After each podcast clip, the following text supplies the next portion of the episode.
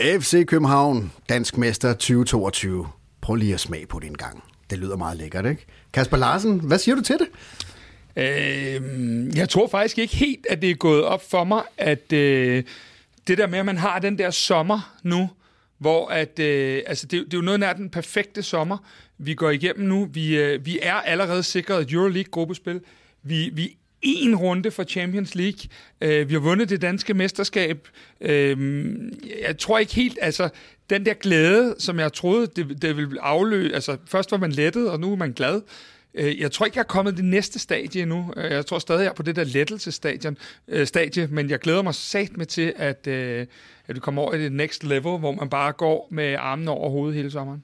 Og Henrik Tustrup, du er en af dem, der jo er naturligt skeptisk for, om det nogensinde kommer til at gå. Og nu er det jo gået, og vi er blevet danske mester, og der er lige gået lidt tid siden, at vi havde euforien og mesterskabsrosen. Hvad tænker du egentlig om, om det danske mesterskab nu, sådan, nu der lige er kommet lidt på, på afstand? Jamen, det er jo en, en utrolig lettelse. Altså, øh, jeg kan huske, at jeg sad i toget hjem øh, efter, efter kampen, eller efter øh, vi havde optaget podcast og efter fejringen der, der, der, der havde jeg sådan ligesom lettelsen over, at... Øh, at det lykkedes, at man fik mesterskabet i hus, og at øh, der nu er lang tid til, at øh, man igen skal begynde at være bekymret for, om, øh, om mesterskabet kommer i hus. Så, så du kan faktisk se frem til en, en sommer med, med nogenlunde ro på, ja. på maveregionen ja. og, og, og følelsesudsvingene, indtil vi selvfølgelig går i gang igen, og, ja, selvfølgelig, så starter vi spille øh, Champions League og alle mulige andre ting. Og Mikkel Larsen, øh, sidste jeg forlod dig, det var jo til mesterskabsfest, hvor vi jo kom lidt sent til festen, fordi vi lige skulle optage podcast, og, øh, og ja, du var jo nærmest rasende, fordi vi stod jo i kø tre gange til øl, hvor de nåede at løbe tør alle steder. Ja, det må man sige. Uh, det, var ikke, uh, det var ikke så meget, uh, så meget øl, vi fik, uh, desværre. Vi, vi, vi fik faktisk ikke en eneste vi øl vi til fik den. faktisk ikke en eneste, og jeg havde ja. været inde med min, uh, ja. med min søn på, uh, jeg har abonnement på familietribunen. Der, der fik jeg faktisk en stor øl der. Det var sådan den eneste, jeg nåede at få i, i løbet af hele, uh, hele dagen, men, uh, men mesterskabet var, uh, var også det vigtigste. Så mesterskabet var jo værd at fejre, men, ja. men der, da vi har stået i kø for tredje gang, og de nåede ah. løb tør undervejs, der, ah. der blev vi lidt stramme i masken. Men heldigvis så blev det opvejet af, af kæmpe mesterskabsfest, og vores gode ven Palle Peter Jensel øh, spillede jo virkelig op til, til dans.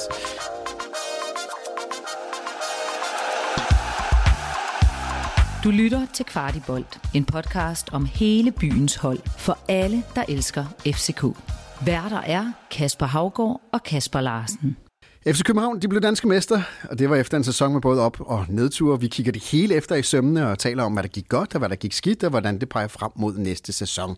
Og det her, det er første udsendelse i en serie på tre udsendelser over tre uger, hvor vi altså evaluerer sæsonen, der gik og kigger fremad.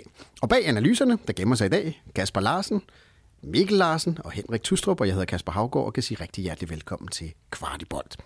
Den her podcast den er lavet i samarbejde med tre, der gør det muligt for os at producere en masse kvalitetsindhold om FC København til alle jer, der sidder og lytter og ser med.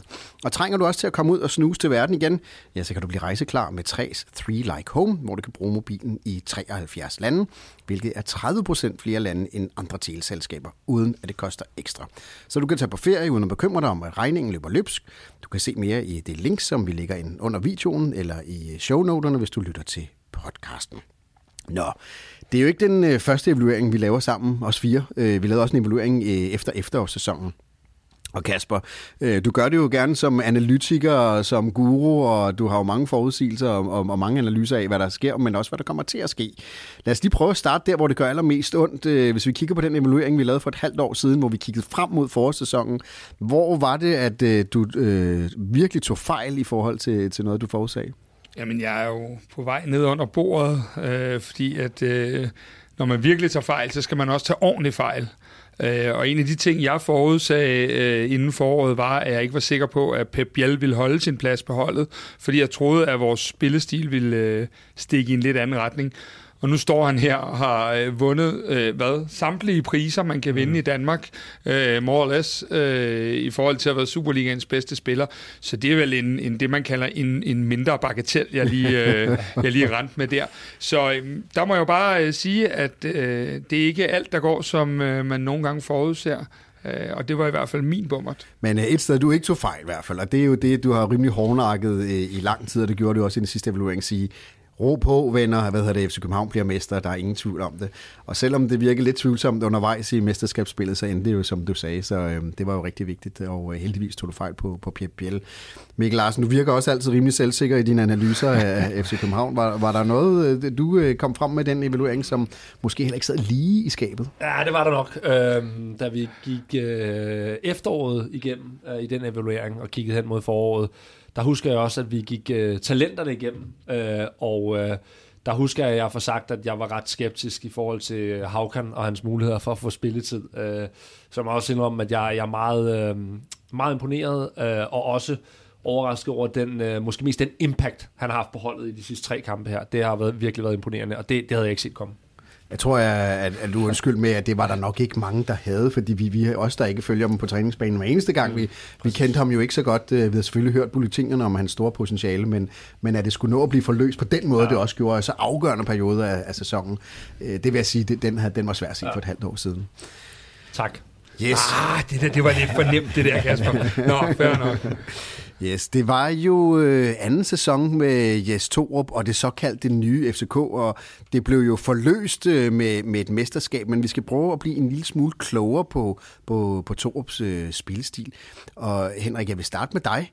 Er du blevet klogere på, hvad det er for en form for fodbold, man vil spille i det nye FC København? Øh, ja, det synes jeg. Altså, jeg synes jo, at øh, man hører jeg Torp sige det her med, at han gerne vil have noget possession-fodbold, han vil gerne have noget, noget spil langs jorden, og han vil gerne have, øh, at FC København kommer ud med et, et øh, udtryk, hvor de, de gerne vil, vil sætte takstokken i kampen og bestemme, hvem, øh, øh, at det er dem, der ligesom skal, skal vinde den her kamp.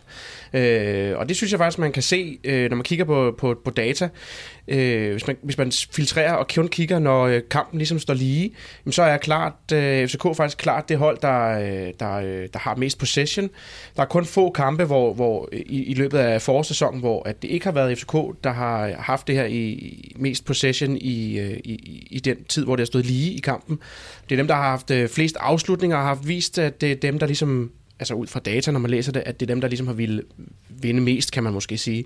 Øh, hvor at det så er, at når, øh, når FCK ligesom kommer foran, jamen så trækker man sig lidt, og det gør faktisk, at når man så kigger over, øh, så tager hele kampen, så er der rigtig mange kampe, hvor det ser ud som om, at FC København har, eller datamæssigt, så har de en lavere possession. Og det er der mange, der sådan ligesom tolker som at sige, at FC København så ikke er et hold, der, der gerne vil have boldbesiddelsen og gerne vil frem af banen. Så jeg ser det mere som, at det er så længe, at FC København øh, ikke fører i kampen, jamen øh, så prøver de at gå frem og have possession.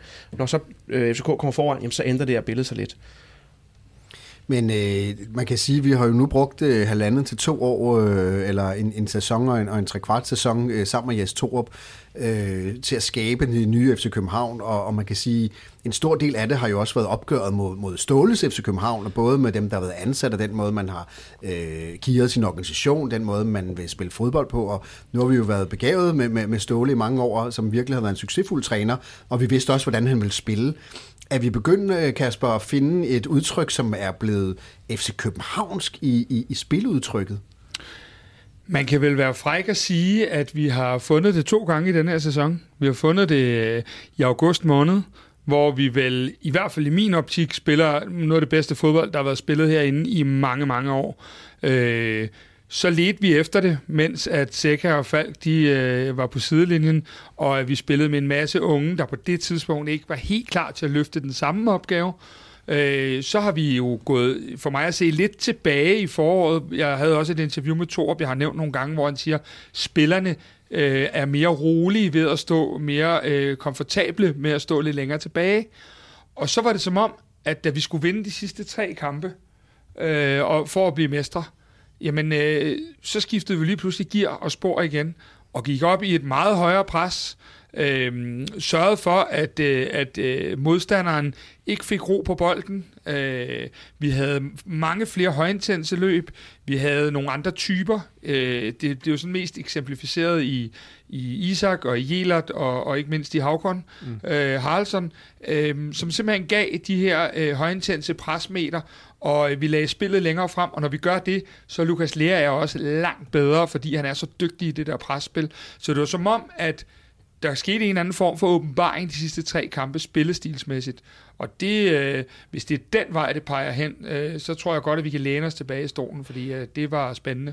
Men, men i virkeligheden er det jo også en lille smule bagvendt, kan man sige, fordi øh, normalt, og det viser jo lidt om den transformation, øh, man har været igennem i FC København, normalt er det jo sådan, at øh, den sportslige ledelse udstikker en meget, meget klar spilfilosofi, og er meget konsistent omkring det, og så agerer træneren på det. Og man kan sige, her kan man jo virkelig se, at det, det, har været, det hele har været bagvendt på mange måder. Det er jo ikke IS Torup, der som sådan skal definere, hvordan FC København skal spille.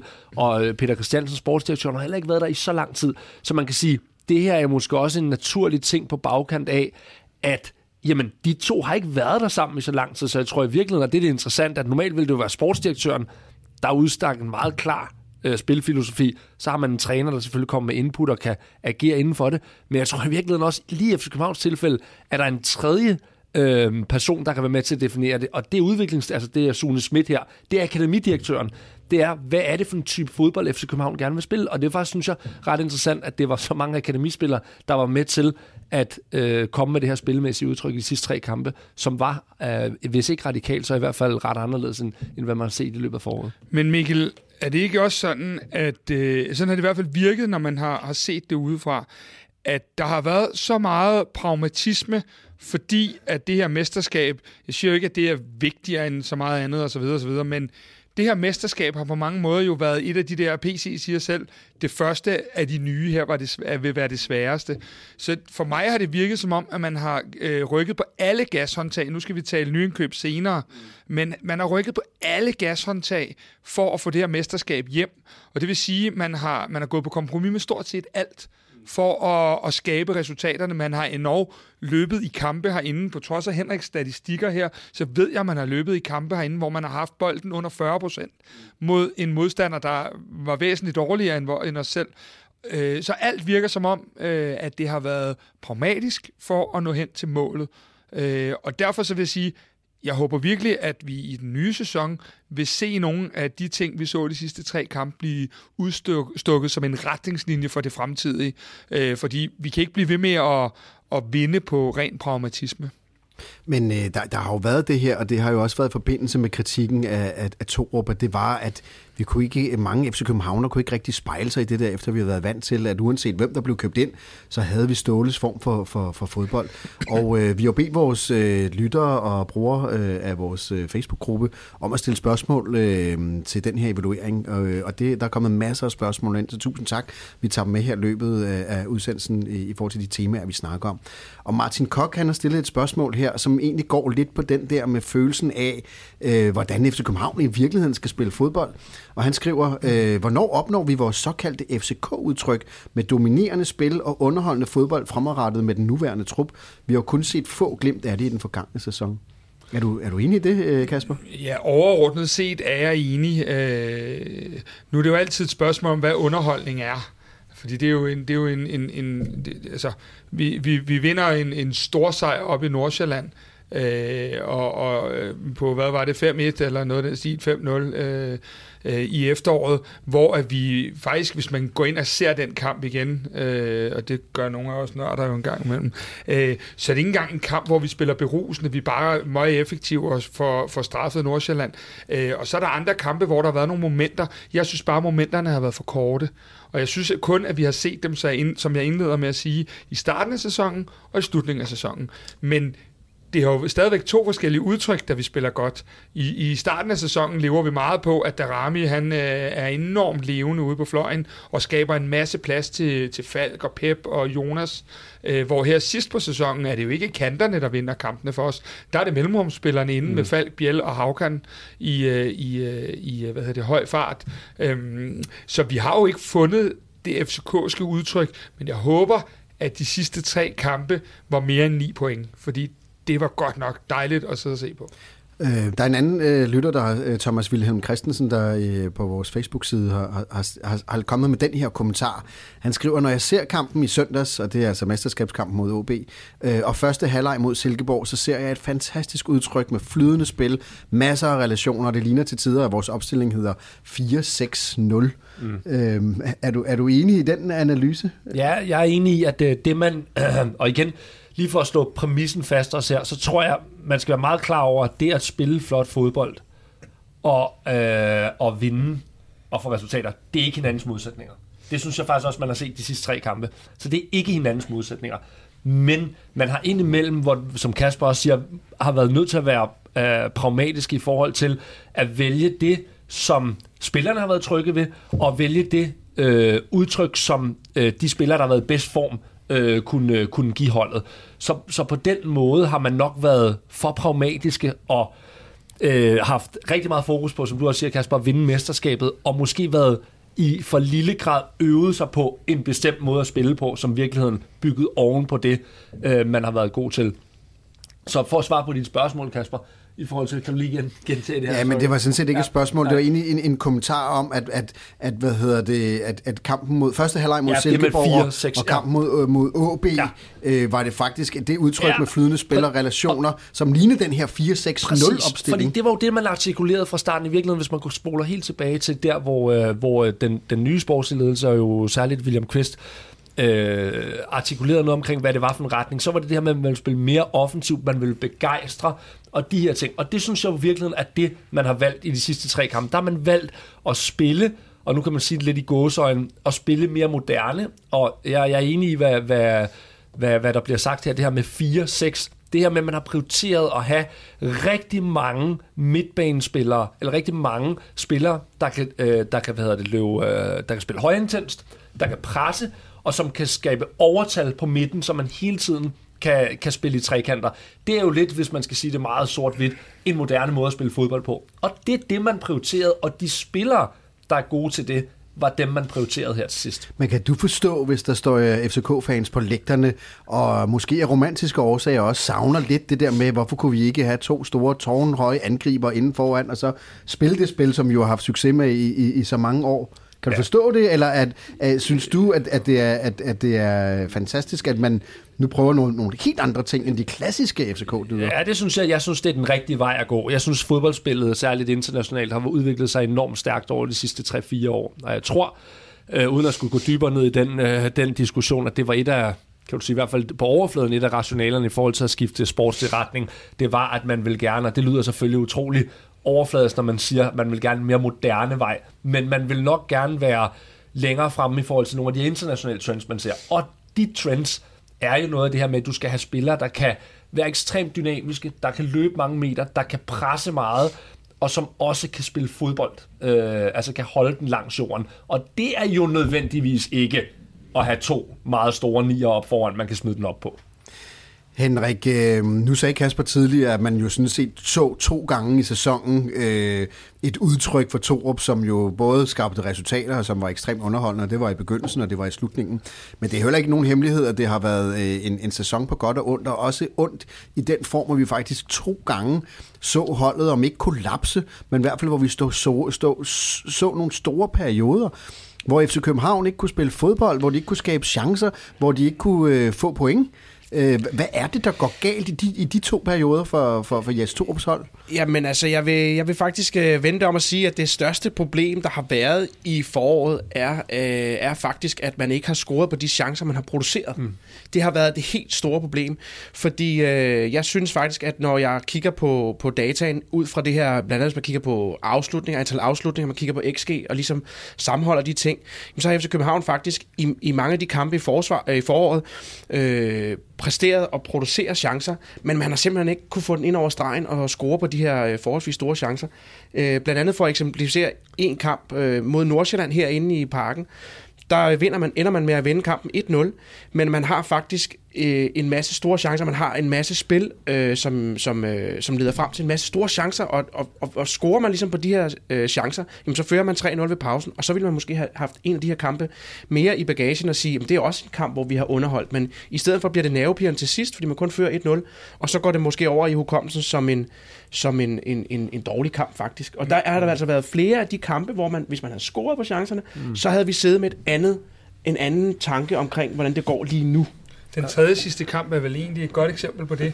Vi møder Silkeborg ja. herinde. Vi spiller 74 fremragende minutter mod Silkeborg. Vi forsømmer at lukke kampen flere gange, mm. og, så, øh, og så lige pludselig, jamen så sidder vi jo med, med livet i hænderne og, og er bange for, at der kommer en af de der, øh, skulle til at sige sædvanlige overtidsscoringer, men i hvert fald dem, vi har set nogle gange. Og det er en af de ting, øh, Mikkel, det er også noget, vi har talt ja. meget om, at der har ikke været stor nok forskel på FC København og de andre hold, som der jo vidderligt bør være i, i, i nogle kampe i hvert fald. Det har været for lige kampe meget langt hen ad vejen, og det er jo blandt andet, fordi vi har forsømt at, at smide mål nummer 2 og 3 ind. Og, og vi har forsømt det jo også, og det er jo, ikke, det er jo ikke tilfældigt, når vi forsømmer det. Det er også fordi, at der har manglet kvalitet i det, du også snakker om her. Der har manglet kvalitet i de afslutninger. For kigger vi på nogle spillere, uden at skulle hænge nogen ud, jamen så har spillere som Babacar, Klaarsson, Rooney, Mukairo, der er simpelthen for mange spillere, der har skulle score mål, der ikke har scoret mål. Mm. Og det, det er klart, det er en af de ting, øh, som man også skal kigge på frem mod næste sæson, og det er jo meget illustrativt, at du får en spiller ind som Havkan, han, han, altså, han, han er jo, altså når vi snakker om, at han har en stor impact på holdet, så er det jo ikke kun det spillemæssige. Det er jo rent faktisk også, fordi han kan score mål. Øh, så, så, så, så ja, vi har produceret rigtig godt med, med XG, og jeg er også helt enig, Henrik, i forhold til, at, at vi har skulle vinde kampene noget større, men der har også manglet den fornødne kvalitet i de afslutninger langt hen ad vejen. Men Kasper, hvis jeg lige må angribe den her, fordi øh, data øh, øh, taler jo sit tydelige sprog, øh, og det er jo derfor, Henrik Tudstrup han aldrig nogensinde tager fejl.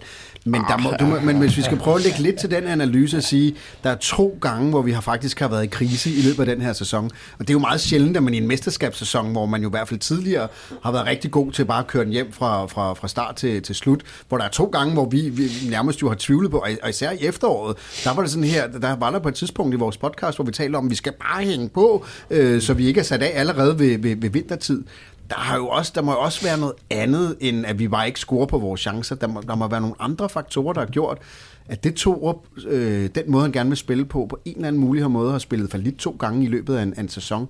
Og hvor Henrik jo så siger, vi producerede chancerne, men vi scorede ikke på dem. Men hvordan, der må være andre forklaringer end det også. Jamen, det, det er der helt sikkert, og, og den, den første og den nemmeste, det vil, det vil jo være at sige, at, at holdets hjerte blev revet brutalt ud. Øh, hvad hedder det? På, på under en måned river du øh, Seca, Falk og Darami væk fra holdet, som på det tidspunkt vel more or less var vores øh, tre vigtigste spillere. Øh, og, og i sommervinduet, der sad vi jo selv og talte om, om, om der var købt nok ind. Øh, vi sidder og får Isak på sidste dagen, øh, og Isak, der viste sig at, at have en længere indkøring end det, vi havde regnet med, øh, og vel først sådan har været en, der har vist sit potentiale her mm. til sidst. Mm. Øhm, så vi kommer i en situation med to kampe om ugen. Øh, vi har hævet de tre ud. Vi har, jeg har tit sagt i vores udsendelser, at, at en spiller som Pep Biel, jeg vil love jer for, hvis I går tilbage og kigger på de kampe, vi har spillet torsdag søndag, så har han næsten underpræsteret i, nu siger jeg alle, og det er lidt hårdt mm. sagt, når det har været Superligans bedste spiller i år, men han har ikke haft det niveau om søndagen, som han har haft i de andre kampe. Og det gør jo, at øh, når du så hiver så meget ud af holdet, så har det været svært. Og så er jeg nemlig meget enig med Mikkel, at, at, at så har vi hele tiden kørt med de spillere, der sådan lige var i form. Mm. Og det vil sige, at øh, det har været meget forskelligt, hvem der har været i form. Mm. Og det vil sige, at vi har let efter vores udtryk. Og, og, og det har i hvert fald i nogle perioder, for mig i hvert fald, virket som om, at, øh, at vi har kunne være lidt rådvillige i nogle kampe i forhold til det udtryk, vi gerne vil have.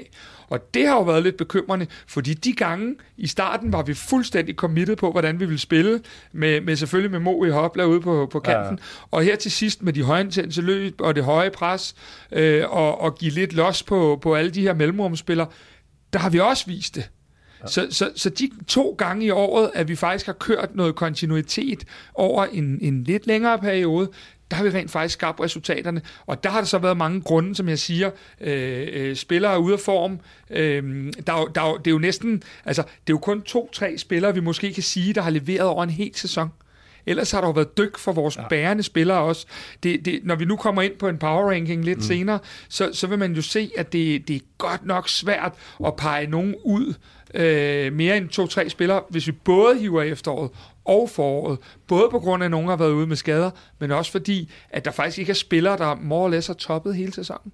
Jeg skal lige sige, at Power Ranking det er først i vores øh, udsendelse 2 i, uh, ud af 3 her i evalueringen, så den øh, kommer om en uges tid. Øhm, Henrik, øhm, nu taler vi jo meget om Jes 2, og vi taler om hans spilstil, og, vi, og lidt senere i programmet skal vi også ligesom prøve at lave en evaluering. Øhm, men man kan sige, Øh, han kom jo øh, i forrige sæson, han kom midt ind, en, en sæson. Vi har jo hele tiden sagt, at han skal jo have tid. Øh, det er et helt nyt hold, han skal bygge op. Det er et nyt FC København. Øh, kan man se forskel på den første og den anden sæson med, med, med Torup? Øh, ja, det synes jeg helt sikkert, at øh, man kan. Og det er, øh, altså der er en ting, der er klart af forskellen, og det tror jeg, vi alle sammen er, er klar over. Det er defensiven. Simpelthen defensiven. Vi står øh, med et mesterskabshold her, som har lukket klart færrest mål ind af alle de øh, 12 hold i Superligaen. Øh, og det gjorde man jo altså. Der havde man jo faktisk i øh, foråret 2021, der bliver der jo faktisk lukket næsten altså det stiger faktisk i løbet af foråret til, at det næsten er to mål per kamp i snit, man lukker ind i løbet af foråret. Øh, og det mest interessante er faktisk, at, at i, i, forårs, i, i foråret, der, øh, der, der øh, øh, der falder antallet af afslutninger mod FCK's mål, men øh, antallet af afslutninger inden for målrammen, det stiger. Så det er jo altså noget, der ligesom fortæller noget om, at FCK's forsvar har været, måske har de ikke været gode nok til at holde et, et pres på, øh, på modstanderens afslutter, eller den, der, der ligesom lægger den sidste aflevering. Og man kan kigge på noget, jeg kiggede på, på, på blandt andet, hvor kommer de her øh, målgivende afleveringer fra? Altså der FC København havde i, i foråret sidste år, øh, problemer med de her cutbacks. Der var flere mål, der blev indkasseret fra cutbacks. Øh, der har man simpelthen ikke haft nok pres på spilleren, der går til baglinjen, og man har måske ikke været god nok til at fange den øh, angriber, der så står og modtager den her cutback. Vi indkasserede 11 mål på afslutninger uden for, mål, øh, for feltet sidste år. I denne sæson er det kun tre mål. Det er nogle af de ting, det her pres på afslutteren eller på den spiller, der lægger den sidste aflevering, det er noget af det, der har gjort, at, øh, at FC Københavns defensiv er blevet meget bedre. Og så en sidste ting er også Camille Grabater. Mm. Men Kasper, det, det, det er jo egentlig meget skægt, fordi øh, sidste sommer, der sad vi øh, ude på tieren øh, sammen med Jes Torup øh, og, og, og talte om, øh, altså inden sæsonen var gået i gang, og talte om, hvad det var, han skulle bruge sommerferien på, og, og det var jo hans første sådan store øh, sommerpause, hvor han kunne prøve at lave nogle justeringer, fordi han jo kom midt i, ind i, i sæsonen. Og der pegede han jo netop selv på, at det, at det, og det var jo selvfølgelig også åbenlyst for alle, men det var defensiven, der skulle rettes op. Det var defensiven, der skulle sikre os et dansk mesterskab. Så han holdt vel ord, hvis man skal stole på, hvad, hvad Henrik siger her i forhold til, til den data på Jestrup's første og anden sæson. Jamen, øh, det, det gjorde han helt sikkert. Øh, det, som, som sådan, man kan sige, der har været en anelse bekymrende, det har jo været det der med, synes jeg, at vi har haft meget få kampe, vi har kunne sætte sammen, hvor vi både mm. kunne lukke af og lave mål i den anden halvleg. Det virker sådan lidt som om, at det har været lidt enten eller ja. i løbet af sæsonen. Og det har sådan set, øh, synes jeg, været noget af det mærkelige, at, øh, at, at det er jo, fordi vi nogle gange har forsømt at lave de der to og tre og fire mål, når vi har haft det fint nede. Men det er også et billede på, at vi har stået lavere i en periode. Øh, vinder vi altså, der er det lige før, at jeg øh, i, i kvart i optag siger 1-0 øh, hver gang. Ja. Fordi vi har den der periode, øh, hvor, vi, øh, hvor, hvor, hvor vi ligesom scorer et mål, og så står vi og hviler lidt. Øh, og det der, jeg synes, at vi først rammer til aller, aller sidst med, begge områder kører på samme tid. Men det taler jo lidt øh, ind i det her også omkring spilfilosofien, at det virker til, at man har haft en lidt, øh, og jo man har været nødt til at tage en lidt pendulagtig tilgang til, mm. til hvordan man egentlig øh, vil, vil gribe det an, og været meget sådan pragmatisk i forhold til, nu har vi nogle problemer her, så må vi løse dem, hvor øh, man kan sige, øh, lidt tilbage til det, jeg sagde til at starte med, hvor jeg tror, øh, i virkeligheden øh, akademiet over de sidste to år haft en meget mere veldefineret spillestil på U17 og U19, så tror jeg, førsteholdet her har været meget mere pragmatiske og lidt, jeg nu siger pendulagtigt, men vi har nogle huller, vi skal lappe, vi er nødt til at fokusere her, øh, og, og, og, og har fokuseret igen meget på at vinde det her mesterskab. Og der både der deler jeg dine øh, forhåbninger også, Kasper, i forhold til både at tro og håbe, at de sidste tre kampe virkelig peger ind i den retning, man gerne vil spille på, ikke bare, hvordan man gerne vil spille, men også, hvad er det så for nogle typer, man gerne vil hente ind fremadrettet, så man får en mere og mere veldefineret spillestil over tid. Og det, det er jeg fuldstændig enig i.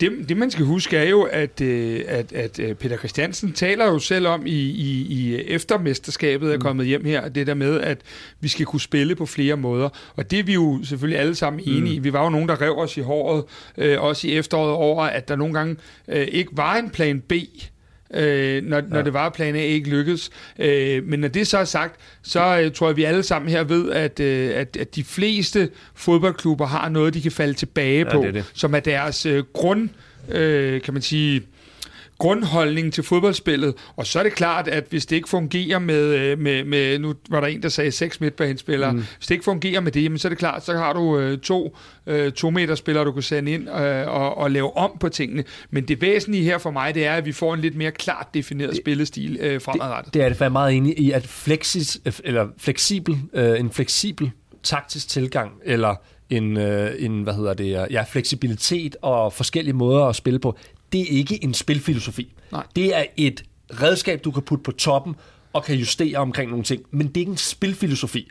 Og der, der, hvis jeg skal kigge lidt tilbage, så synes jeg måske, det har været betonet lidt for meget det her med, at man vil gerne være taktisk fleksibel, og man vil gerne kunne spille på mange forskellige måder. Og det er også fint, men man, det er ikke en spilfilosofi. Man er nødt til at have en grundlæggende spilfilosofi, og så kan man lægge det andet på toppen. Men Kasper, vi havde jo Christian Engel i studiet i, i august-september måned, hvor vi talte lidt om som det er, der med, som er at vi... mentaltræner i FC Ja, København. Ja, præcis. Ja. At vi, øh, øh, hvad hedder det, øh, at, at de skulle, øh, hvad hedder det, indspille pladen, hvad var det, han kaldte det, mens Ja, de, øh, øh, hvad hedder det, bandet spillede Ja, ja. og så videre. Øh, der var sådan en eller anden term, han brugte der.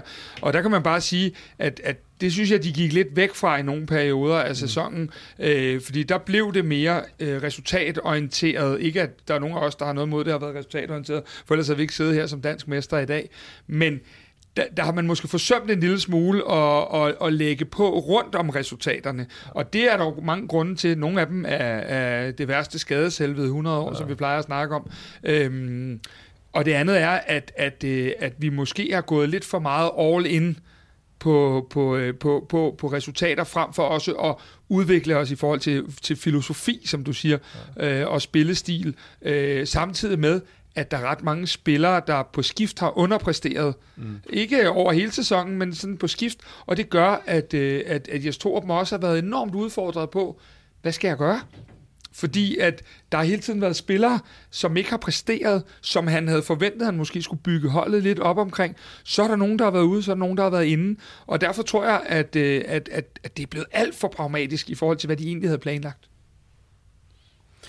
Øhm, Henrik, der, vi har fået et spørgsmål i vores Facebook-gruppe, som går på dødbolde, øh, og, og de nye FC København og dødbolde. Jeg ved, du har siddet og kigget lidt øh, ind i statistikkerne. Ja, det har jeg. Altså, det, det første er at snakke om det her med dødbolde. Det er altid lidt en svær statistik, og det er også derfor, det ikke er noget, der sådan ligesom står øh, de fleste steder, fordi det her med, hvornår er en af, altså et mål scoret efter en dødbold, den kan være lidt flydende. Øh, men, men kigger man på, øh, hvor mange mål FCK har scoret på dødbold, så er vi altså og skulle man tro på den her for Wisecout, jamen, så har de altså lavet ni mål på, på dødbolde. Og det er ikke, øh, det er ikke sådan øh, vildt højt. Altså Aalborg og Viborg, de ligger over 17, som i den høje ende. Øh, det man så til gengæld kan kigge lidt på, det er, at FC København, de har faktisk, eller man kan kigge lidt på, hvor mange af, af for eksempel af hjørnespark, frispark, bliver til en afslutning. Så der kan man ligesom kigge på den procentsats, og der ligger FC København faktisk meget godt til. Der ligger igen Viborg, Brøndby og Midtjylland ligger med en højere procentsats, altså de udnytter flere af deres dødbolde bliver til afslutninger end FC Københavns. Så man kan godt sige, at FC København kunne måske blive bedre til at, at rent faktisk at score på de chancer, de så har på dødbolde. Øh, og igen, grænsen for, hvornår er det en dødbold, fordi vi, vi ser faktisk øh, mod øh, Aalborg her sidst, ser vi jo faktisk, at øh, Lea, han scorer efter en dødbold. Vil jeg sige, det var efter en dødbold? Det er der måske nogen, der vil sige, det er igen et nyt, sæt, nyt, nyt spil. Så øh, ja, men øh, FC København kunne godt blive lidt bedre til at score på de chancer, de så rent faktisk får efter dødbold. Og øh, lige om lidt, så skal vi øh, evaluere Jes Torup lidt, øh, lidt nærmere og prøve at sige, om, om det er thumbs up eller thumbs down, øh, baseret på de første øh, to sæsoner, han har været træner. Men inden da, så skal vi lige, øh, apropos øh, dødbolde og mål, så skal vi have kåret forårets mål. Øh, Kasper Larsen, du lægger for. Hvad var det bedste mål, øh, FCK scorede i, her i foråret? Der har faktisk været rigtig, rigtig mange øh, rigtig gode mål. Nu sad jeg og så dem igennem, øh, og det er jo godt, at vi øh, her har nået en alder, hvor at, øh, det, det er bedst dem, der er sådan relativt tæt på, fordi dem, de står klarest i øh, hukommelsen. Øh, men, men jeg har simpelthen gået med et mål, som jeg øh, er sådan helt forelsket i, og det er Havkorn Haraldsson oppe i, øh, i Randers, øh, hvor at øh, Falk laver en fremragende aflevering, og, og han klinisk banker den op i nettaget øh, på en rigtig god første berøring og så videre. Altså det, det var for mig Ja, hold op et mål, altså. vanvittigt Fandme lækkert. lækkert, ja. ja. og så kan Og man så var også det sige, vigtigt også, kan man ja, sige, ikke? Det. Altså, altså, oven i den klart, del, ja, ja. at det var lækkert, så var det også Ja, vigtigt. ja. Øhm, så, så det synes jeg øh, på mange måder var for, for mig var øh, en af de der øh, momenter, hvor at, at, at der på en eller anden måde øh, det hele gik lidt højere op øh, med den der flotte maskerede aflevering, en af vores egne unge talenter, og måden at Havgården han mm. afslutter på, den er jeg svært begejstret for. Ja. Ja.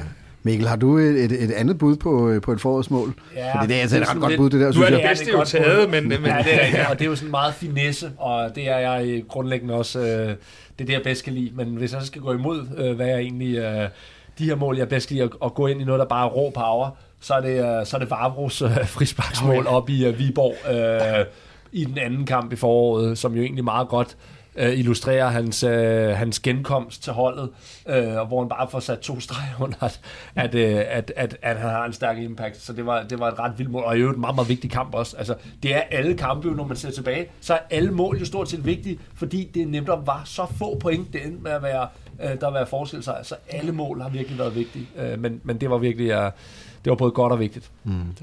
Hvad siger du, øh, Henrik? Har du, har du, øh, har, har du kunnet stampe noget andet op i de to her her? Altså, jeg har faktisk øh, jeg har skrevet fire forskellige mål ned, som jeg virkelig havde svært ved at vurdere, men jeg var faktisk endt på det mål, som, som Kasper lige har siddet og snakket, så det har jeg ligesom strøget fra min liste nu her. Så vælger jeg faktisk, at årets mål, eller forårets mål for mig, det bliver det mål, som Peter Ankersen scorer til 2-0 i sejren mod Randers herinde i parken. Og det er også et af kriterierne for mig, der gør, at et mål er godt. Det er, når man har noget, hvor at man ligesom spiller sammen, man kombinerer sig frem ja. til modstanderens mål. Og her, der kan man sige, der kan Peter Ankersen faktisk næsten løbe bolden ind over. Mm. Altså, øh, og det er for mig et rigtig, rigtig godt mål. Så ved jeg, der er andre, der synes, at det her med, at, øh, at Pep Biel, der smasker den op i, i krogen, for eksempel i, til 2-0 mod Brøndby, det er jo også øh, for nogen, det, det, der gør det bedste mål. Men for mig er det altså det her med, at man skal kunne spille, og derfor så bliver det altså det her mål, som Peter Ankersen scorer til, til 2-0 mod Randers. Jamen, tusind tak for jeres øh, bud, og det er jo, altså, man får jo smilet frem på læberne, når man, øh, når man tænker på alle tre mål, og jo også alle de fire mål, du har skrevet op, øh, Henrik, fordi du kan jo ikke holde dig til en her, vel? Men, øh, nej, men øh, det var jo heldigt. Øhm, det næste, der står på, øh, på dagsordenen her, øh, og som skal runde det første program af i evalueringen her, det er en evaluering af Jes Torup. Og øh, Henrik, jeg tænker, at inden vi begynder at evaluere, så lad os lige prøve øh, at kigge på pointsnittet øh, for FC København i i, i det her år, hvor man siger, hvordan ser det ud i forhold til andre danske mesterskaber? Fordi det er jo en af de helt store parametre, som man bliver nødt til at måle en træner på. Det er selvfølgelig, vinder de mesterskaber, og hvad er det, øh, hvad er det for et pointsnit, der ligesom ligger til grund for det? Ja, men det, det kan man sige, at, øh, at det er der i hvert fald meget fokus på, og det, øh, det er jeg sådan set også enig i. Det er jo en vigtig parameter for ligesom at blive dansk mester, det er, hvor, hvor stor er pointsnittet, kan man sige. Men, men vi slutter altså på 2,1 øh, pointsnit i den her sæson, øh, og der er altså fem mesterskaber øh, af de sidste 14, der er endt med et lavere snit øh, til mesteren. Så, så derfor kan man altså sige, at det er et mesterskab, hvor pointsnittet er i den lavere ende. Øh, men altså igen, Midtjylland, øh, hvad skal man sige, Midtjylland, de slutter på et pointsnit på 2,0. Så øh, det var jo altså nok til, øh, at FCK blev mester. Og en ting er jo selvfølgelig statistikken, øh, og øh, den siger selvfølgelig noget om, hvor det ligger henne, eller rangerer henne på, på overværdige mesterskaber. Men noget andet er jo den evaluering af Jes Torup, og Jes Torup har jo virkelig været modvind øh, af, af rigtig mange årsager, øh, men, men der er rigtig mange på lægterne, man fornemmer, at øh, som ikke er begejstret for ham. Og vi har jo egentlig prøvet jo ligesom både, selvfølgelig fordi vi er, de vi er, vi gerne vil bakke op om vores hold, vi gerne vil bakke op om vores træner, og det er, man ikke ens betydning, man ikke kan være kritisk, men der har jo været så mange kritiske røster, så vi egentlig prøvet at give lidt, lidt Torup-love undervejs. Mm. Men, men Mikkel, lad mig prøve at starte med, med, med dig. Altså, vi har hele tiden snakket om, Torup er købt ind til mesterskaber, købt ind til at skabe et nyt projekt. Nu har han jo fået det første mesterskab. Ja. Øh, betyder det, at, at det er et bestået? Altså, jeg, det er meget, meget binært for, øh, for Jes Torup. Øh, enten det, og vi har snakket om det flere gange i podcaster, og sagt, enten er det himmel eller det helvede. Jeg ved så ikke, om det er helt himmel, men det er i hvert fald... Øh, enten er det bestået, eller også er det ikke. Og mesterskab var bestået, så derfor er det bestået. Udover det, så har han lykkedes i høj grad med at implementere unge spillere. Det synes jeg også han måske får lidt for lidt øh, credit for, fordi ja, det er virkelig en rød tråd igennem hele hans karriere. Han har virkelig prioriteret at, øh, at hvad hedder det, øh, at, at, at øh, ture spille med unge spillere. Og så kan du sige, så er der noget omkring spillestilen, og det er nok også der, jeg indimellem har været lidt kritisk. Det er ikke sådan, at jeg ikke har kunne forstå rationalet i, hvilke 11 han har startet med. Men jeg synes indimellem, og det er lidt det her, vi snakker om også før, at man skal ture gå mere all in. Og det er det, han har gjort de sidste tre kampe på en mere rendyrket spillestil. Så der har været, der har været enkelte gange, hvor jeg også synes, der har været lidt for meget zigzag i spillervalget. Øh, han vælger på et tidspunkt ikke at have Bøjlesen med. Bøjlesen, som jo er den spiller, der sikrer, at man kan have mange pasninger, at man tør spille med bolden, at man tør øh, holde bolden i egen rækker og, øh, og hvad hedder det, dominere. Og der vælger han på et tidspunkt at prioritere Rutulava og Vavro, og det, det er sådan den, den store, der står tilbage for mig. Den, den forstod jeg ikke noget af. Men udover det, synes jeg I, øh, øh, egentlig godt, jeg kunne følge rationalet øh, i de fleste kampe i forhold til taktik og opstilling. Og så har jeg jo, som sagt, godt kunne lide, at han har været meget mere ren i det de sidste, øh, i udtrykket de sidste tre kampe. Og Kasper Larsen, det er jo klart, havde vi ikke vundet mesterskabet, jamen så havde vi nok ikke kunne sidde her og sige, at øh, Jes Torp havde bestået med, med bravur. Så selvfølgelig har han bestået. Men hvorhenne på, fra, fra skalaen, øh, fra, fra lige krøbet over bestået til, til, til fremragende, vil du vurdere øh, evalueringen af, af Torps øh, i den her sæson? Det er nok et sted lige midt imellem. Øh, jeg, jeg synes ikke, det, man kan sige, det har været fremragende, for der har været nogle bump på vejen, der har været, altså man kan sige, jeg sidder og læser mine noter og øh, river mig lidt i håret, fordi det er næsten en til en, det Mikkel han siger. Øh, men jeg synes, det ligger et sted, fordi jeg tror simpelthen ikke, at der er nogen, der har haft et begreb om, hvor svært det her mesterskab har været at vinde. Der har været nogle, øh, nu er sjældent, vi bruger de her ord, men der har været nogle forbandelser nærmest nogle gange, også de der overtidsscoringer og så videre. Det er ikke kun øh, noget med uheld, det er også noget med, at vi ikke selv har opsøgt at få lukket kampene, som vi taler om. Øh, men, men jeg synes, at han har, øh, øh, han har, han har jo haft 18 måneder nu. Ja. Øh, jeg synes ligesom Mikkel, at øh, talenterne, det står helt krystal ja. klart. Ikke at han har brugt dem i, i, i, i de sidste par kampe, men at han har brugt dem på mange ja. mærkelige tidspunkter, eller mærkelige, altså ja. positive mærkelige tidspunkter. øh, øh, en, en Jæler i Brøndby lige pludselig, øh, og, og sådan nogle ting, ja. hvor man tænker, wow, hvor kom det fra? Han har ikke rystet på hænderne i forhold til talenterne. Øh, og, og, og det her mesterskab, altså øh, nu har jeg både været på tierne naturlige årsager inden, og øh, hvad hedder det, at, at, at forløsningen og efter forløsningen, øh, forløsningen siger jeg i Randers, da vi, øh, da vi nærmest sikrer os matchbolden, øh, det, det, det er helt vildt så meget pres, der var taget af de her gutter, øh, så jeg tror slet ikke, at vi har kunne, for, altså når man har en fanbase på, på hvad, hvad er vi på, 3-24.000, øh, øh, der har været her i snit, som, som kun har et krav, og det pres, der bliver lagt internt i klubben, ikke så meget for medier og, og så videre, men internt i klubben, der har det været voldsomt. Folk var godt klar over, hvor meget det her projekt ville blive skudt ned øh, på bagkant af en ære med Ståle Solbakken, hvis vi ikke fik det i år. Øhm, så jeg synes, Jes, han ligger sådan lidt i midten af den skala, du siger. Øhm, og så synes jeg da godt, at vi, øh, vi kan tale lidt omkring... Øh, Jesses reaktioner oven på mesterskabet. Jeg synes godt, vi kan tale lidt om øh, de reaktioner, der kommer mod Jes på de sociale medier.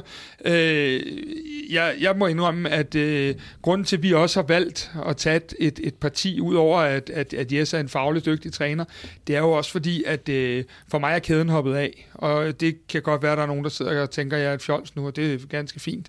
Øh, men kæden er hoppet af. Det er gået for langt. Det er gået for langt, øh, den bashing, der har været af ham. Øh, og jeg vil gerne give det eksempel en gang til, inden, øh, øh, øh hvad hedder det, altså, øh, Jes Torp går ud og, og, og siger nogle ting, som ikke sidder lige i skabet. Det kan vi jo nok alle sammen være enige omkring. Mm. Øh, og, og jeg har givet eksemplet før, men så har vi, Kasper, sidder og har en teams udsendelse med, med Carlos Seca ude på tieren, hvor vi starter med at sige til ham, vinder vi det danske mesterskab?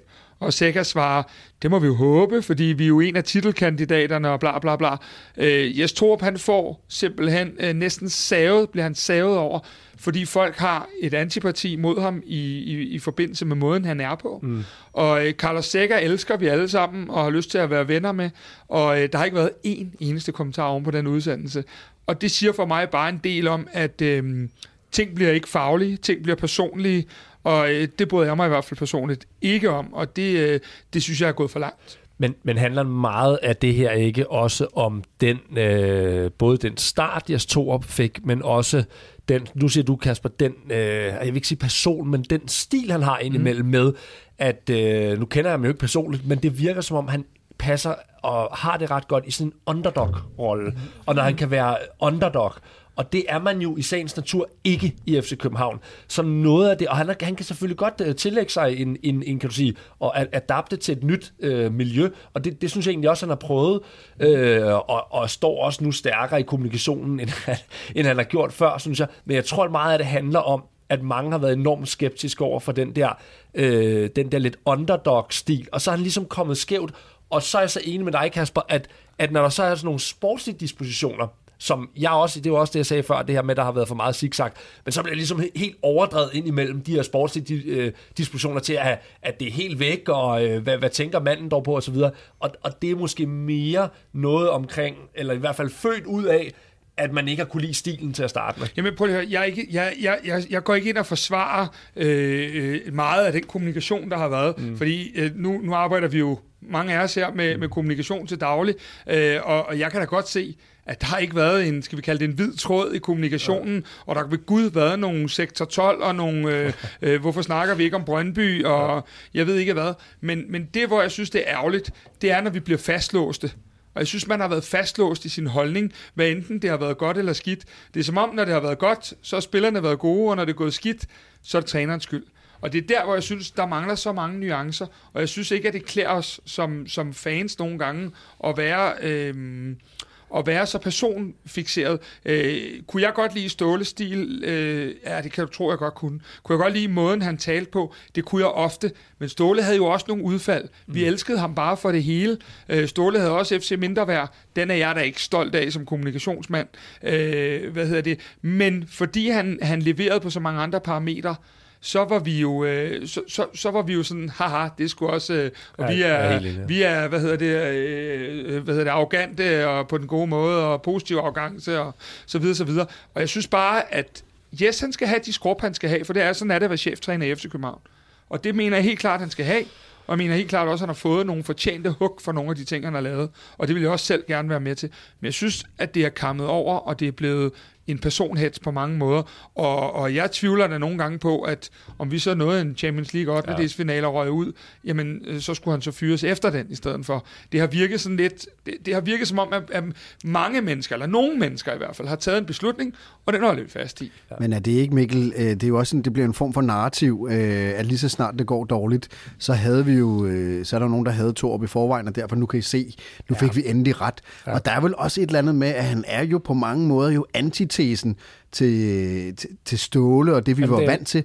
Så når der kommer noget nyt, og det ikke går specielt godt, og han er antitesen for det, så er det mm. jo let at stå og pege på ham, ikke? Jamen, det er det. Og det er jo det her med underdog, er jo i virkeligheden alt det, vi og mange FC Københavner ikke ser sig som. Og det, det tror jeg egentlig også i hans trænerkarriere, hvis du kigger ind over den. Der passer ham ret godt. Mm. Han snakkede jo også om sidste år det her med, at vi skal ud og jage og hele det. Altså det, det lå meget godt til ham, men, men det er ikke øh, det, som, øh, som FC København og mange københavnere ser sig som. Så der har der været en eller anden form for mismatch. Og der kan man sige, at han har, han har faktisk forsøgt at adapte til et nyt øh, miljø, men han skal jo også være autentisk. Det er noget af det vigtigste, både som leder og som, øh, som menneske. Og, og det, er, det er han bare ikke 100%. Øh, øh, han er jo ikke, øh, han har ikke Ståle Solbakkens retorik øh, på, på, på nogen måde, men jeg, jeg, jeg, der, hvor jeg også måske står lidt af, det er det der, hvor at, at det næsten kommer over, og man har ligesom besluttet sig for at være så biased, at uanset hvad, så mener man, de sportslige beslutninger er, er helt væk. Jeg synes, et andet eksempel, det var det her omkring Victor Fischer, som jo også skabte vildt meget for ord. Og ja, øh, hvad hedder det, det var ærgerligt, det sluttede, som det gjorde. Vi lavede jo blandt andet en udsendelse, kan jeg huske, mm. omkring Victor Fischer. Men, men, men man kan ikke sætte en finger på den rationelle beslutning i, at Victor Fischer måtte videre. Og så blev det en kæmpe ting omkring, hvad Vias Torup havde sagt omkring jeg kan ikke engang, altså i meget, meget, meget, meget detaljeret omkring, hvad han har sagt, og hvad han ikke har sagt, og det var jo virkelig en fuldstændig ligegyldigt. Det var beslutningen, der var den vigtige. Mm. Jamen, jeg, jeg, jeg er sådan meget enig, og jeg synes, øh, jeg synes at, at vi fint kan, kan sådan, øh, om ikke lukke den, så i hvert fald tale om, at Yes har haft en rigtig, rigtig stram og svær indkøring i en stor klub. Øh, præcis som du siger, så har han været vant til, at de to klubber, der var i, i Belgien, han har nået at være i, det er jo ikke, det er jo ikke Klub Brygge og Anderlecht. Øh, FC Midtjylland, med al respekt, fordi, fordi vi har vundet, behøver vi ikke sidde og spille smarte. Øh, Men nu gør du jo det alligevel. Men nu gør vi det. Nå, ja, så gør vi det. Det er fint. Det, det gør vi sgu. Øh, men det er jo heller ikke storklubsmentalitet derovre. Øh, det var det heller ikke i Esbjerg. Øhm, og det er egentlig heller ikke været det i de klubber, han har spillet i. Nej. Så på den måde kan man sige, at det er første gang, at han har skulle vende sig til noget. Og det mindset, der er inde i FC København med, at vi er de bedste på alle punkter, øh, som jo stadig er vores mindset, at vi gerne vil vise udadtil, og den hvide trøje og hovedstaden og alle de her ting, det har han ikke formået at, at adoptere, men han har forsøgt. Men det overskygger stadigvæk ikke, at manden har haft nogle faglige kompetencer, som i mange tilfælde har været rigtig gode. Men, men hvis man stiger sig blind på, at man ikke kan lide ham, så får man heller ikke øje på de nuancer. Men mangler han ikke også lige at få lidt, øh, lidt hjælp af klubben, så egentlig at blive katapultiseret op til, til, til at være mestertræneren? Fordi der er en ting, der undrer mig rigtig meget til guldfesten i søndag. Det er hverken ved pokaloverrækkelsen mm. inde i, på plænen i parken, bliver han ligesom råbt op, ligesom alle spillerne gør. Og jeg ved ikke, om det er kutume, men han gør det ved skud hjælp heller ikke ude til mesterskabsfesten, øh, ude foran øh, bagefter. Ej, han blev det i parken. Blev han i det i parken? Det var det blev han parken, hvor han okay. gik ind faktisk yes. som den sidste, og der var Okay. faktisk pænt, Godt. øh, der Ja, var det faktisk var- klap hele vejen. så prøver Øh, jeg, det er godt. Så prøver jeg at slappe Øh, lidt af igen, fordi ja. ja. jeg, jeg undrer mig meget over det, med, og så har jeg så åbenbart ikke lagt mærke til det i parken, men man kan jo få en lille absence under en lang mesterskabsfest. men det var heller ikke ude øh, på, på pladsen der, og, det, og der er et eller andet, altså for fanden, altså han er jo arkitekten bag, han er jo, sådan er det jo med træneren. Men og det er også kan derfor, også han er den letteste at, at at folk kan være lidt... Øh, altså, at, at, at man her i klubben også øh, næsten er lidt nervøs, fordi det er jo sådan, at hvis man kører ham lidt frem, øh, øh, så går det galt. Hvis man mm. holder, holder ham lidt tilbage, så går det galt. Man er nok også efterhånden leder efter veje, hvorpå at, øh, at, at, at vi fans og, og medierne vil adoptere ham og, og respektere ham. Og der kan man sige, øh, lige nu, der tror jeg, lige så vel som det pres er spillerne, nu har Jes Torup leveret det første mesterskab. Lur mig, om vi ikke får en mere selvtillidsfyldt træner tilbage, fordi nu har han rent faktisk leveret det, han var indkøbt til. Men og så mener jeg i forhold til dit spørgsmål, i forhold til om han skulle have hjælp, jeg mener faktisk ikke det her med kommunikationsdelen. Det, er, det kan han selvfølgelig, ja det ved jeg ikke, der kan selvfølgelig også være noget rådgivning, men det er ikke der, han skal have den store hjælp. Der, hvor han skal have den store hjælp, det er på spillestilen, og hvordan FC København vil spille. Det skal ikke være træneren, der i udgangspunktet definerer det. Det har det så været lidt tilbage til den pointe, jeg havde tidligere, lidt bagvendt her, at han har haft en meget stor, øh, meget stort say omkring det her, og det har jo også gjort, at hans zigzag-stil øh, øh, er blevet ret tydelig, men lige så snart der er en klar spillestil, jamen så er træneren jo i mo- moderne fodbold, og nu- det er ikke sagt med uh, noget dårligt om det, men en form for mellemleder. Han agerer i virkeligheden bare på den strategi og Men den Mikkel, spilfilosofi, der er. Så er vi jo også tilbage til, at, øh, at, at Yes kom først, og PC kom Ja. bagefter. Mm. Så i, i den mellemliggende periode mm. på hvad, 6-7 måneder, ja. øh, der har de jo været nødt til at tage nogle beslutninger i FC Ja, København, som PC har så kommet ind og skulle pille og, og just, Ja, ja, hvad er det, vi kalder det, justere og Optimere. og, og optimere på. og optimere, øh, ja. ja, lige præcis. Øh, det, det har PC jo skulle bagefter. Så derfor så, så har indkøringen måske også været lidt længere i forhold til, at der var blevet taget nogle beslutninger, der blev truffet nogle andre beslutninger, og nu virker det så langsomt, synes jeg i hvert fald, som om, at der er nogle ting, der er ved at falde på plads, og jeg tror, at vi vil se et styrket FC København efter sommerferien, på baggrund af, at man har fået lukket den port, der hed, nu er der ikke gået fire år, eller fem år før vi blev mestre. Nu har vi ligesom brudt den der, nu gider jeg sgu ikke kalde det forbandelsen, men, men i hvert fald det der helvede, vi har været i, uden at blive mestre tre år, for det er meget for en klub af vores størrelse. Det er godt. Øh, Henrik Tustrup, øh, nu har vi jo hørt øh, input her. Er, er, er, han, er han bestået i din bog, Jes Torup, på, øh, på baggrund af det, vi har set de første to sæsoner her? Ja, det synes jeg helt bestemt, han er, og jeg synes, at, øh, at han er det, fordi at, øh, at han faktisk har... f- Altså for mig har han haft de her... Der er sket de her ting med Falk, øh, Sega bliver skadet, Falk bliver skadet. Der, der er forskellige spillere, som, som, som, som ryger ind og ud af holdet. Men han har hver gang ligesom formået at, øh, at sætte et hold, der faktisk kunne, kunne, kunne, øh, kunne vinde kampe. Og han har, øh, altså, han har, han har ligesom øh, tilpasset øh, sin spillestil lidt til det materiale, han havde. Han har, haft, han har vist, at han kunne tilpasse det hele til ja, faktisk at vinde en fodboldkamp. Og der synes jeg, du kommer med en vigtig pointe også, når man skal evaluere Jes Torup. I virkeligheden, og det er jo som leder, hvad er det, man er sat i verden for? Det er jo at udvikle de ansatte, i det her tilfælde spillere, så, man, så de tager nogle step fremad. Og hvis vi går ja. ned over de her spillere og kigger på Lukas Lerager, Pep Biel, Rasmus Fald for den sags skyld også. Alle de unge, Victor Christiansen, ja. han har jo taget dem fra, og det er jo ikke kun to op, det er jo ikke det, men det må også falde tilbage. Når, når, når man skal være kritisk, så skal man også lade det falde tilbage på ham, at mange af de her spillere, der rent faktisk har flyttet sig, det er jo faktisk under Jes Torps ledelse. Ja. Og det, det synes jeg også skal, tjener, han, han, øh, skal, skal falde tilbage på Jes Torp vigtig pointe. Ja, det synes ja, jeg. Og man kan sige, at det allervigtigste, som Jes Torp har gjort for vores klub, det var jo at vinde mesterskabet tilbage til FC København, der hvor det hører hjemme. Og uh, når man vinder mesterskab, så skal man selvfølgelig også have guldtrøjer, og, og Kvartibolt har også lavet deres egen guldtrøje, som jeg lige vil reklamere lidt for. Uh, super lækkert. Uh, der ligger et link i shownoterne, eller i videoen, uh, eller i kommentarfeltet nede under videoen til vores webshop, hvor uh, man blandt andet kan købe lækre hoodies og alle mulige andre ting, men man kan også købe en guldtrøje og være med til at støtte kvart i bold. Og så er der jo en anden ting, Kasper. Når man vinder guld, så skal man jo også holde fest. Ja da. Det er da ikke, øh, det er da ikke uden betydning. Øhm, nu var det jo sådan, at, at, at Mikkel og, og dig lige påpegede, at der ikke var mere øl øh, i søndags. Og det har jo gjort, at... øhm, Ja, vi er stadig lidt rasende, hvis du kan fornemme ja, det. Ja, jeg, jeg, jeg er faktisk en lille smule bange for at sidde øh, Hvad hedder det? Øh, det skal jo ikke være nogen hemmelighed, at, at vi jo mere eller mindre arbejdede hele øh, søndagen.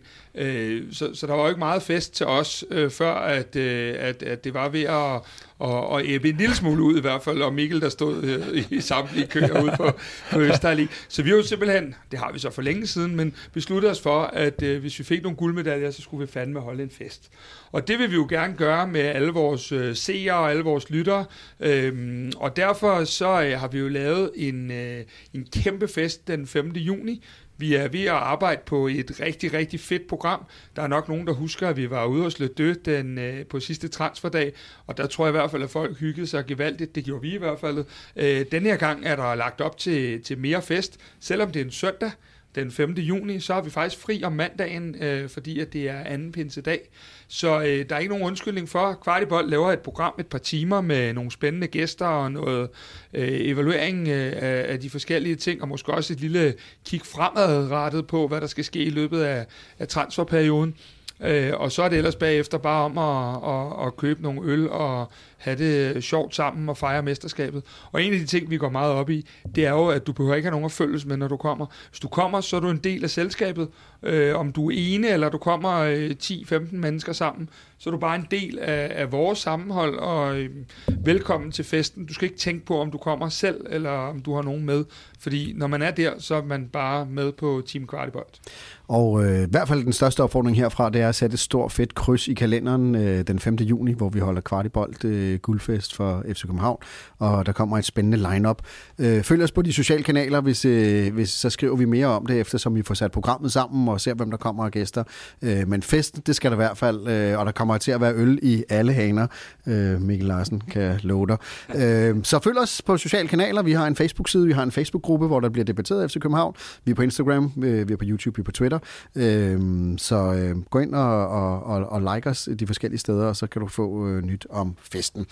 Det her, det var slutningen på den første del af tre udsendelser, som evaluerer sæsonen 2022, og som kigger frem mod øh, næste sæson. Øh, jeg kan love, at i de næste udsendelser, der laver vi en evaluering af PC og hans arbejde. Øh, vi kigger på de transfer, der har været. Vi kigger på ungdomsrevolutionen og alle talenterne. Øh, vi kigger på sæsonen, der kommer, og det arbejde, der skal foregå i løbet af sommeren her, øh, til at blive klar til de store europæiske kampe, som kommer til at vente øh, i næste sæson. Så øh, lyt med. Øh, udsendelserne kommer over øh, tre ugers øh, række, så øh, næste udsendelse kommer om præcis nu, og derefter går der en uge til næste udsendelse. Tusind tak for den her gang.